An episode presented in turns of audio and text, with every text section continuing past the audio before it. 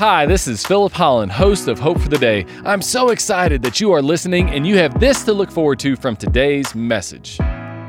God's will is greater than your messy reality.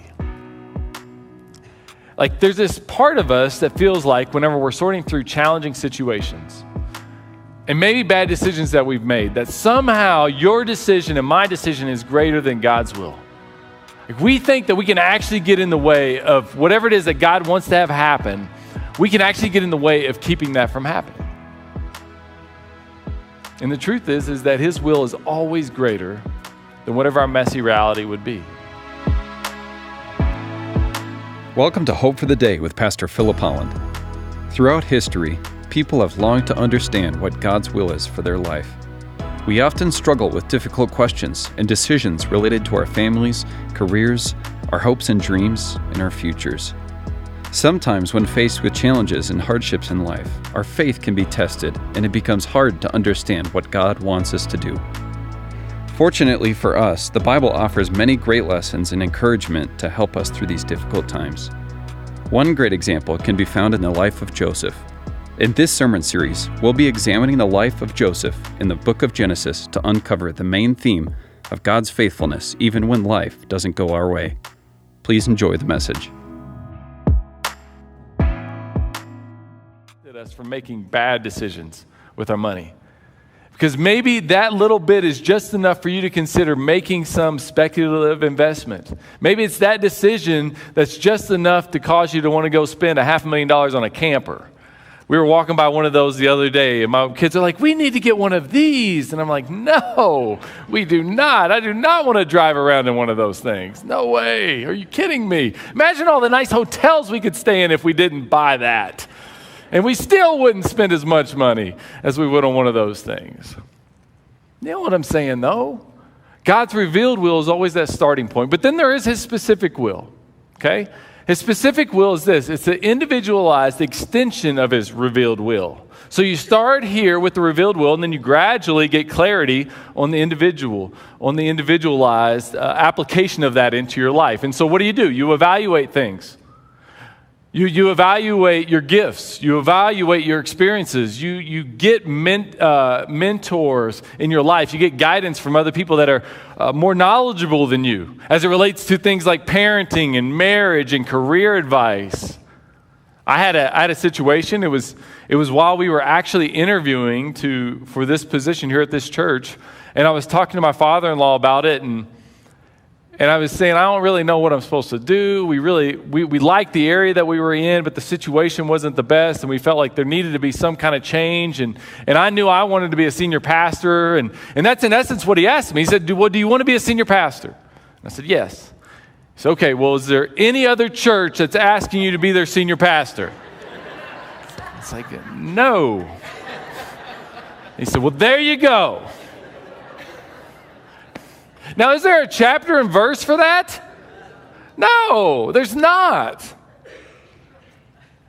And there's a point at which, again, we start with the Lord's will, and then we begin to work, His revealed will, and then we begin to work from there to figure out that individualized, specific will for our lives. And so God's specific will is, again, that individualized extension of His revealed will for our lives. Now, here's a key idea that you have to understand when it comes to this, what we're talking about, is that God's specific will will never contradict His revealed will. Let me say it again. God's specific will for your life will never contradict his revealed will. I'll give you a verse for that in a second, but, but I'll apply it to those of you that are single. He says in his word, do not become unequally yoked. And I'm telling you, don't become unequally yoked with somebody in marriage. I've seen it so many times to where that other person will pull back, will pull the person that's trying to pursue the Lord, have allow their faith to come out in their lives, they pull them back and may even turn them away from the faith altogether in Christ. And so you need somebody who has the same belief system, value system as you. And then when you get married together, then you run together and you begin to continue, or th- from there, you're beginning that marriage together, growing together. It's an amazing thing. But he's saying, don't get together with somebody who's unequally yoked. But, but, but you would say, but I like this person. I'm attracted to this person. I love this person. Yeah, but God's individual will will never contradict his revealed will. It can't, because if he does that, then he has to deny himself. That's what it says in 2 Timothy chapter 2, verse 13. God cannot deny himself self. That's why it is so important for us to begin with His revealed will and align our lives with that as much as we possibly can through the power of the Holy Spirit and His grace. And then the individual will becomes more and more clear as we journey along.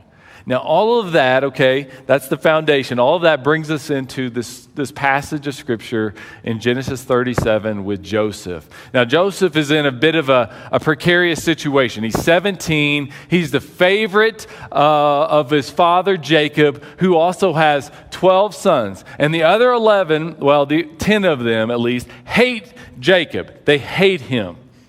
So much, in fact, as we're going to come to find out that they're willing to sell him off into slavery. I mean, you think you got it bad with your siblings? Wow. This guy gets sold off into slavery, sent to another country, and then they tell, then they're going to get, then they're going to tell Jacob, well, he's dead. He got killed by an animal. I mean, it's bad. It's a really, it's about as bad as it possibly gets.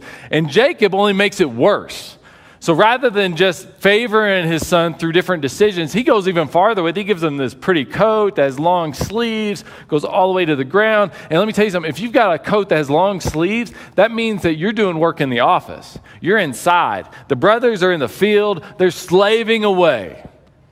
And so Jacob is Jacob is favoring this son of his who is 17. And I emphasize his age 17 because what we're going to find out about Joseph in this passage of scripture is that it's going to take 23 years for what's going to get revealed to him to come to pass. That's a long time. Thank you for tuning in to Hope for the Day. Our mission is to offer you hope through Christ Center Biblical Preaching. We certainly hope that this broadcast is doing just that for you today. You might not know this, but each of these sermons are recorded live at Valley View Christian Church in the Denver metropolitan area. If you live in the city, we'd love to meet you in person.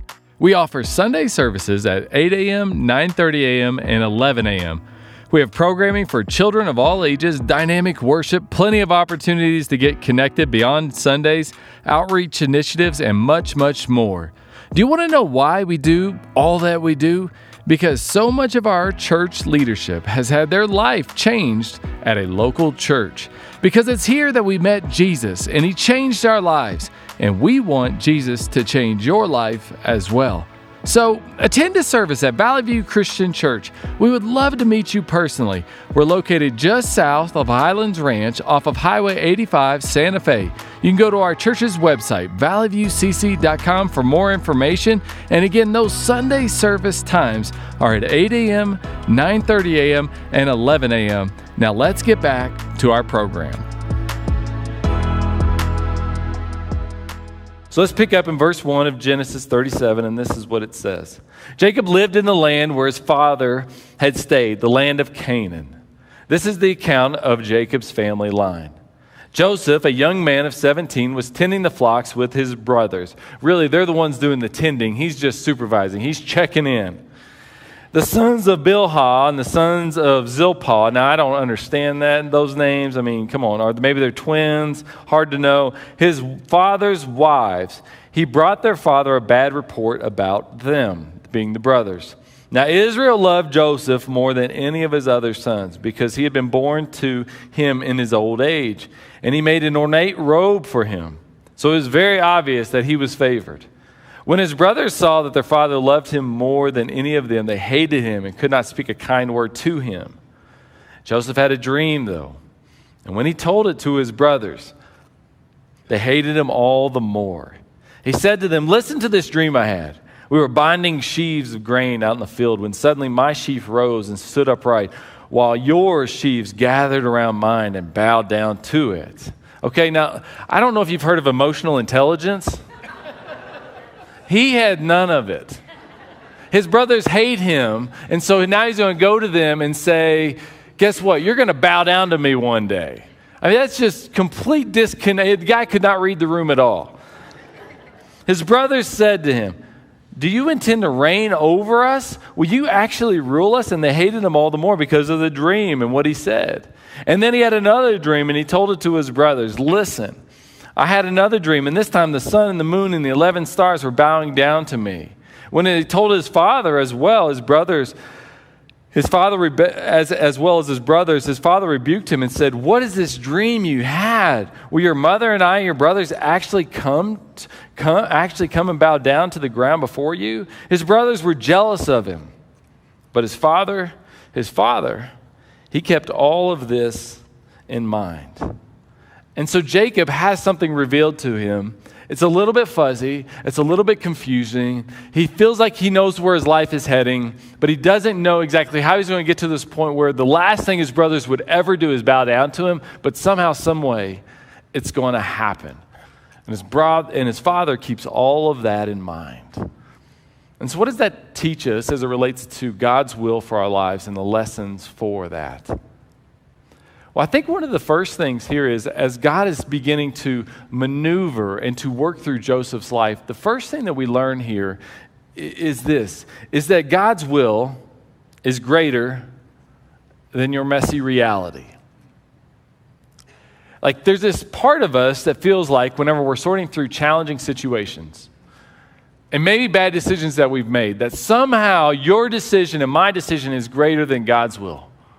If we think that we can actually get in the way of whatever it is that God wants to have happen, we can actually get in the way of keeping that from happening. And the truth is, is that His will is always greater than whatever our messy reality would be. Like I know of a guy who came up in a very, very challenging home. Abusive father, alcoholic mother. Obviously, they end up getting a divorce. That's not going to work out.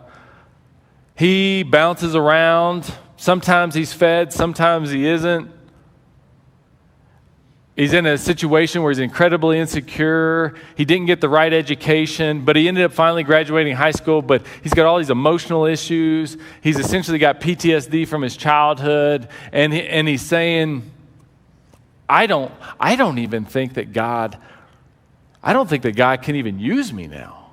I'm so messed up. Like he doesn't feel like he has a future.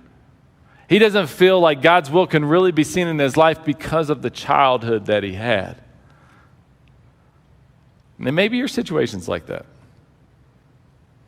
Maybe it's, again, it's that marriage, or maybe it's a bad career choice, maybe it's a bad degree choice, maybe it's $150,000 of student loans that you probably shouldn't have taken out. And you just feel like nothing is ever going to be able to come together for you. Well, let me, let me take you back to Joseph and Jacob specifically. Jacob was a mess. The guy was absolute, he was a swindler and he steals his brother's birthright from him. And so his brother wants to kill him. So he runs off to this guy named Laban, who's his uncle. He starts working for Laban. And as he's working for Laban, he makes this arrangement to marry Laban's daughter, Rachel. And so he works for Laban for seven years, and then there's the marriage ceremony. And what does Jacob do? Well, Jacob gets drunk. He drinks so much, in fact, that Laban decides to take advantage of him, and he's got this other daughter named Leah that nobody wants to marry. And so he puts Leah in, in, in, in Rachel's place. He switches them out, and then Jacob consummates the marriage with Leah, and now all of a sudden Jacob's married to Leah the next morning. He's like, How did this happen? Well, then he spends another seven years trying to get Rachel, and he finally gets Rachel. And, and here's the thing as we come back to God's will is polygamy is never endorsed in the Bible. That it, marriage is between a man and a woman, period. The two become one. That's it. Now, God works through that, these things in our culture that we are accepting of. God will still use those situations, but He never endorses it. His revealed will is never aligned with that. And so, Jacob now has two wives, and he's going to have several sons through Leah. He's going to have two through Rachel, Benjamin and Joseph. And that's just this massive train wreck. And Jacob's favorite wife, and let me just tell you something if you got a favorite wife, that's a problem. Think about that. So, Joseph is now working through this incredibly dysfunctional family, and then God shows up and and essentially reveals to him what we're going to find out is I'm going to save your family. I'm going to create a nation through this mess. Because God's will is greater than your messy reality. Romans 8 tells us that. And we know that in all things, God works for the good of those who love him. And so those who are willing to align their lives with his revealed will to his purpose. And so the first thing that we learn here about God's will is that it's, it's greater than any messy reality. That's not all of you, but it is some of you who are worried about that. The second thing is this, is that God's will is never in a hurry. I already kind of let the cat out of the bag on this one, but it takes 23 years for these dreams of Joseph's to finally be fulfilled and revealed, and all of it comes together. 23 years before those brothers are bowing down to him. That's a long time. Thank you for tuning in to Hope for the Day. I hope that this message has been an encouragement to you. I know that it has been to others. You see, it is through the generous contributions of people like you that this ministry can thrive and get God's truth out into the world. I recently received a card from someone who said, Thank you for these messages on Hope for the Day. They are encouraging and refreshing as we get the opportunity to hear biblically centered teaching that continually points people to Christ. And that is just one of several notes that we have received of those who appreciate the teaching here at Hope for the Day. If you'd like to become a partner of ours, just go to Valley View Christian Church's website at valleyviewcc.com. It's there that you can click on the Give tab, and then you can designate your gift to go to the Hope for the Day ministry. And we would love it if you would partner with us in this way, and I know many others would as well. If you are in the Denver metropolitan area, we wouldn't want you to just be a supporter of ours. We want you to attend one of our services in person to be a part of the experience that we have here at Valley View Christian Church. We offer three service times on Sunday at 8 a.m., 9:30 a.m., and 11 a.m. And it's at each one of these services that we record the messages that you hear here on Hope for the Day. Now let's get back to today's broadcast. There's a lot of things that can happen as we're waiting. We don't like to wait. We're, we're people who are in a hurry. You know, for example, let me, let me just draw your attention to this. We send packages by Federal Express. We use a cell phone company called Sprint. We manage our personal finances on Quicken.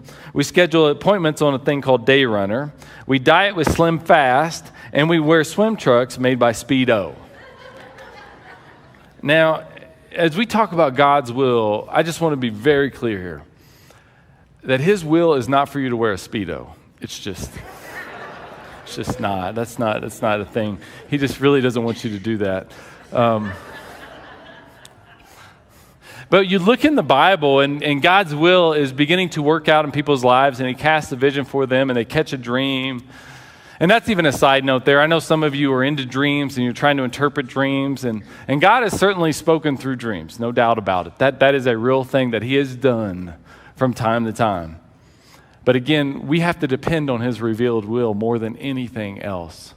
And so God told Abraham, I'm going to make you and your wife Sarah have, have, a, have, more, have more children, more people in your lineage than there are stars in the sky. And they believed him for that.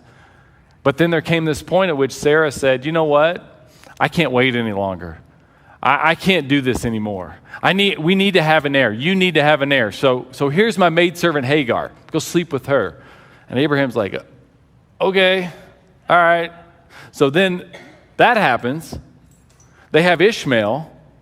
And then that creates all sorts of problems and issues in their family.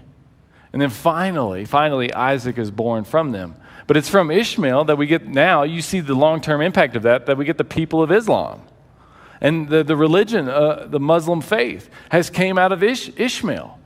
I mean, there's just like these long term impact things that happen in our world that wouldn't if we were just willing to be patient. And, and here's the thing is your timing and your will are never naturally going to be inclined to be at the same pace as God's will we always want it to be faster. That's what Peter's reminding the people of in 2 Peter that he writes to. He says this The Lord is not slow in keeping his promise, as some understand slowness. Instead, he's patient with you, not wanting anyone to perish, but everyone to come to repentance. He is not slow, he has a greater purpose in mind. And we have to have faith in that. Abraham was, it was credited to him as righteousness because he had faith in God's promises. Do you want to have that kind of righteousness in your life? Because you have faith that it's going to work out. I'm not going to grab. You're not going to grab a hold of it. I'm not going to grab a hold of it before the Lord begins to do what it is that He is desiring to do. Are we willing to be patient? The psalmist give us this encouragement wait on the Lord, be of good courage, and He shall strengthen your heart. Wait, I say, on the Lord. Don't take it all into your own hands. And the last lesson that we learn here from Joseph is this is that God's will may upset people in your life. He was speaking truth to his family, and it upset them. God's word does that. God's revealed will will do that. Jesus promised us this, in fact. Check this out in Luke chapter 12, verse 51 and 52. Do you think I've come to bring peace to this earth? No, I've come to divide people against each other. From now on, families will be split apart three in favor of me, two against, or two in favor and three against. What Jesus is saying there is that when you follow me and you do what it is that I desire you to do, and you've got to decide that for yourself. Maybe it's say a prayer. I was talking with a woman from our church just recently, and she was wanting to know how she could pray for her family, pray over a mother who is dying when no one around her shares that faith. There's quite a bit of tension in that moment. But if she's going to be faithful, there's going to be some division that's going to take place there. When you do God's will, it's not going to make everybody around you happy. I mean, I'm still trying to convince my mom that I'm supposed to be in ministry. She's like, So when are you going to stop doing that church thing and start doing something else? Like, you know, you just got to live with some of that. But I have a great peace and I have a life that's very fulfilling. And you can too. And sometimes we have to disregard the people that are telling us to do something that the Lord doesn't want us, that the, we have to disregard, we have to push people aside as we are trying to align our lives with what it is the Lord wants us to do.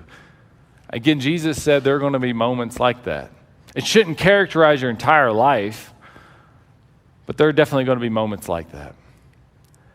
And again, as we come back to the story of Joseph, what I, what I love about his story, no matter how hard the situation is, is there's this continual promise that we'll read about. And the promise is this is that God was with him. God was with him. God was with him. Because while he was waiting on God's specific will to be revealed, he was trusting in the revealed will of God that already had been revealed. And God was with him. God was with him. God was with him. And here's what's amazing is that when we align our lives with God's revealed will, we have so much more margin on the specific will. And that's what the prophet Isaiah says to us, and I'll close, you, close with this verse. He says, Whether you turn to the right or to the left, this is the way. Walk in it. And why is it that he can give that promise? Because God is with him. Let's pray. Father, we're so grateful, Lord, for all that you've given us in Jesus. I pray that we would align our lives, dear Jesus, with your revealed will for our lives. And we we know where we need that. We can feel it in our stomachs. We, we know it in our minds. And so I just pray, Father, that we would again align ourselves with your truth, that we would align ourselves with all that you have shared with us as it relates to our families, as it relates to how it is that we need to manage the resources that we have, as it relates to all that we, Lord, have been given all the riches that we have been given in Jesus. I pray, Father, that we would align our lives with that, and may you give us great clarity in all that we need to do and the decisions that we need to make as we move forward. In the name of Jesus, we pray.